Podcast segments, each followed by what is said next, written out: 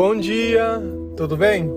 A mensagem que Deus colocou para mim hoje, ela diz assim: Obrigado, meu Deus, por cada prova, por cada palavra e por cada vitória. Gratidão. Senhor, tende misericórdia de nós. Perdoa, Pai, todos os nossos pecados. Perdoa todas as vezes que nós demos as costas para ti. Arranca do meio de nós, Senhor, tudo aquilo que não te pertence, todo sentimento de tristeza, de amargura, de frustração. Nós te amamos, Senhor, do fundo do nosso coração. Nós te agradecemos por tudo que tem feito. Nós te louvamos, nós te adoramos e nós te amamos. Quando a gente fala obrigado, muitas vezes cordialmente é uma forma de agradecer. Só que quantos dias a gente para realmente para agradecer a Deus? Se a gente prestar para atenção nesse ano que se passou, quantas pessoas que nós amávamos, que nós conhecíamos, não tiveram a graça de estar nesse dia de hoje. E você foi um escolhido entre tantos. Não que a ida deles para mais perto de Deus seja um castigo, mas para nós que ficamos é uma vitória. Porque quando tudo foi proibido, quando tudo foi dito como errado, nós persistimos. Quando eles fecharam as igrejas, a nossa casa se tornou um lugar de adoração. Quando todas as portas se fecharam, as janelas do céu se abriram. Quando dentro da nossa casa já não havia esperança, uma pequena palavra trouxe todo o sentido e toda a luz.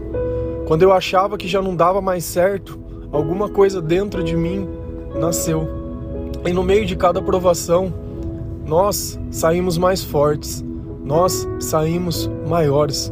Os nossos sonhos, eles vieram se modificando ao longo do caminho, porque muitas vezes Deus percebe que o nosso sonho, ele é pequeno demais.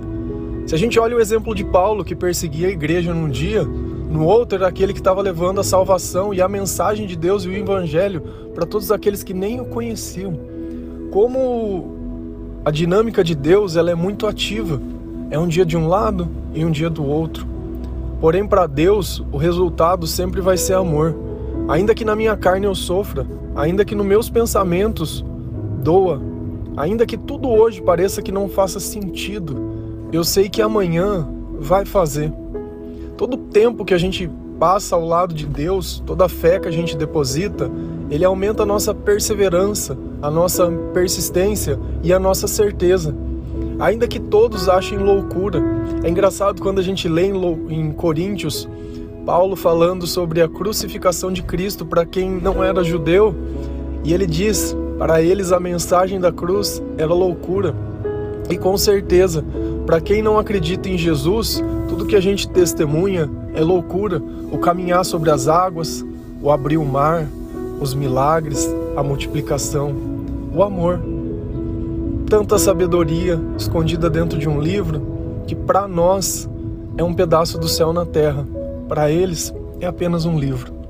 O que determina o que cada coisa é, é o que você acredita que essa coisa seja. Não adianta a gente acreditar nas coisas ruins achando que as coisas boas vão acontecer. Não vão. O poder que você dá para as coisas é o poder que ela tem.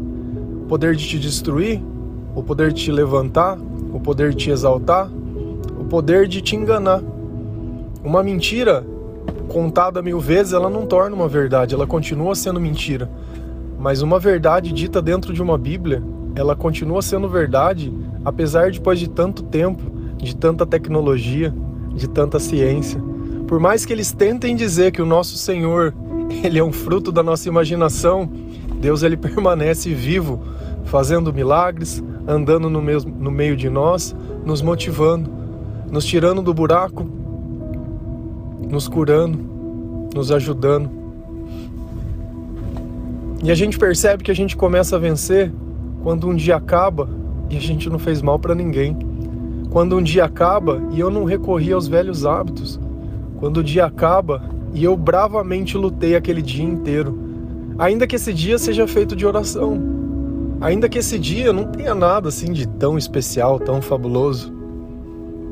Mas cada dia que a gente caminha para o céu é um passo mais perto de Deus. E antes, olha para trás, onde você estava. Olha o quão distante você estava e olha o quanto você já se aproximou. Eu tenho gravado os áudios todos os dias, se eu não me engano, desde abril. Tem mais de 280, se eu não me engano. Olha quantos dias já se passaram. Que eu escrevo frases no Facebook tem desde 2012, todos os dias. A Bíblia que eu tenho lido, já li, tô acabando ela de novo, já tô em Coríntios, quarta vez, 1380 dias seguidos. Percebe que cada dia que passa, que eu busco, eu me fortaleço. Os meus sonhos, eles mudam. Coisas que eu não acreditava começam a acontecer, mas eu tô pronto para mudança. Quantas pessoas não são pegas de surpresa quando o relacionamento acaba, quando muda o trabalho, quando simplesmente os amigos somem, quando você é abandonado no meio de algum lugar, quando você mais precisa de ajuda, muitas vezes o mundo te dá as costas, mas as costas do mundo é a frente de Deus. Deus sempre vai estar lá. Sempre que você pensar, Jesus, Jesus está lá. O Espírito Santo ele não nega ninguém, ele não rejeita ninguém, ele não vai vir em você e apontar, olhe o que você fez, de forma alguma. Primeiro Deus acolhe, depois Deus ensina, depois nós modificamos o nosso comportamento. Qualquer coisa diferente disso não vem de Deus. Às vezes a gente acredita que a gente precisa ser perfeito para estar na igreja, mas se a gente fosse perfeito, para que precisaria de Deus? A gente precisa notar que muitas vezes, quando a gente olha e acha que o tempo passou, que não vai dar mais certo, que não é mais possível, é justamente nesse momento que Deus pode agir. Porque se fosse de outro jeito, seria sorte. Seria simplesmente eu no lugar certo, na hora certa. Nada além disso. Mas quando eu olho que tudo está contra, tudo está contra, você olha e fala: ah, Deus vai dar um jeito. Porque eu vou louvá-lo, porque eu vou agradecer. Porque Deus conhece o meu coração. Deus sabe que, apesar de eu errar, eu não erro porque eu quero. Eu erro muitas vezes porque na minha ignorância, na minha fraqueza, na minha pequenez, eu sei que sem Ele eu não sou nada. E quantas vezes eu não tentei ser alguém e tudo que eu consegui foi humilhar uma pessoa, foi querer me parecer melhor que o outro, foi na hora de contar alguma coisa, aumentar para parecer que eu sou descolado e sou legal. Quantas vezes eu não menti, quantas vezes eu não omiti. Quantas vezes eu sabia que aquilo poderia ajudar uma pessoa e eu não ajudei? Quantas vezes eu não fui o prego no caixão das pessoas? Mas não tem problema, porque aqueles que a gente humilha, Deus consola.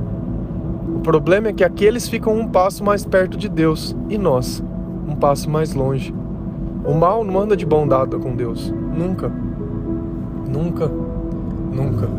Lá em Tiago, 1, do versículo 12 ao 14, Deus diz algo que é muito curioso. Ele fala assim: Feliz é o homem que persevera na provação, porque depois de aprovado receberá a coroa da vida, que Deus prometeu aos que o amam. Quando alguém for tentado, jamais deverá dizer: Estou sendo tentado por Deus, pois Deus não pode ser tentado pelo mal e ninguém tenta. Cada um, porém, é tentado pelo próprio mau desejo, sendo por este arrastado e seduzido. Se a gente percebe, toda provação que passa na nossa vida, ela não é proporcionada por Deus, mas toda vez que eu tenho um desejo, toda vez que eu tenho um pensamento e eu deixo que esse pensamento ele me domine, ele acaba conduzindo a minha vida. E aí eu acabo andando por caminhos que me levam cada vez mais longe de Deus. E o engraçado é que ainda que esses desejos se realizem, eles nunca vão trazer o sentimento que a gente espera, porém trazem uma culpa que ela é pesada demais para a gente carregar. Por isso muitas vezes a gente se sente sem chão, sem norte, sem horizonte. Curioso que Deus diz: Feliz é o homem que persevera, porque toda vez que a gente luta para fazer o que é certo, no fim a gente deita a cabeça no nosso travesseiro e está tranquilo. Toda vez que a gente tenta amar as pessoas que muitas vezes nos afastam, a gente deita também e permanece tranquilo. Toda vez que eu pago mal com o mal, é como se eu tivesse sendo como eles. Se ele deu um passo para longe, eu dei um passo junto. Não tem como caminhar na mesma direção duas pessoas que pensam de mentalidade diferente da de Cristo. Elas vão sempre estar se separando. Dentro do teu coração pode existir dúvidas, mas elas nunca podem estar relacionadas ao poder de Deus, ao amor de Deus e à mensagem de Deus. Lá em Coríntios também Paulo ele diz algo que é, é bem interessante, porque as pessoas eles ficavam dividindo a igreja em as pessoas que Pedro converteu, que Paulo converteu, que Apolo converteu, e era uma divisão, era uma briga. E Paulo dizia: Mas todos nós não somos de Cristo? E assim, quantas igrejas não existem? Muitas vezes a gente fica criando divisões. Ah, é católico, ah, é evangélico, ah, é adventista. Todos fazemos parte do mesmo corpo. Se é Jesus Cristo é o nosso Senhor, amém. A igreja que é a melhor para você é aquela que te faz sentir mais perto de Deus. Para mim, essa é a melhor igreja. Independente se você se sentir mais perto de Cristo, frequentando aonde você frequenta, quem sou eu para condenar você? Quem sou eu? Que papel é esse? Quem me deu essa autoridade? Quem me deu esse poder? Qualquer homem que subtrair esse poder de Deus vai ser castigado. Em vida, em vida. Você percebe uma pessoa que ela tá cheia de Deus quando ela tá te entregando uma mensagem, ela fala com serenidade, não fala gritando, não fala berrando. Que isso? Eu vi Jesus na Bíblia uma vez fazer um chicote e destruir o templo porque eles estavam fazendo comércio dentro da igreja. E hoje o comércio dentro da igreja é super normal. É uma quermesse, né? Um paninho ungido, é a vassoura, é não sei o que, é feijão, é tudo aquilo. O dinheiro já não é mais o meio, é o fim, é o motivo. Nós não estamos mais interessados na salvação de você, nós queremos aquilo que você pode oferecer. E engraçado que ainda você no meio de tudo isso, você luta do jeito que dá. Se Deus te abençoa, é pela sua fé, viu? Não é por nada além disso, não, porque nenhum dos nossos atos em vida pode fazer convencer Deus a fazer o que Ele for fazer. É a fé que nós depositamos em Jesus Cristo.